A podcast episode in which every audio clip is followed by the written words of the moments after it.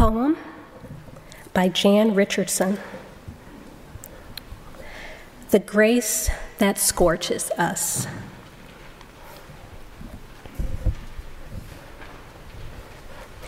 Here's one thing you must understand about this blessing it is not for you alone.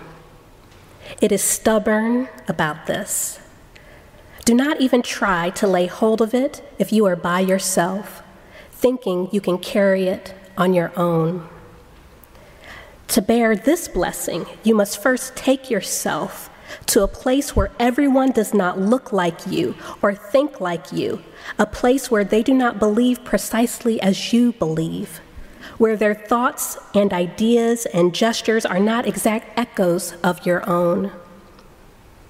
Bring your sorrow, bring your grief, bring your fear, bring your weariness, your pain, your disgust at how broken the world is, how fractured, how fragmented by its fighting, its wars, its hungers, its penchant for power, its ceaseless repetition of the history it refuses to rise above. I will not tell you this blessing will fix all that.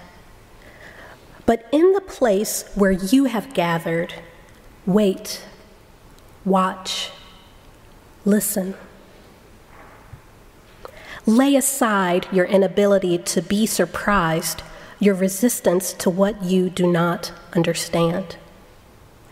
See then whether this blessing turns to flame on your tongue sets you to speaking what you cannot fathom, or open your ear to a language beyond your imagining that comes as a knowing in your bones,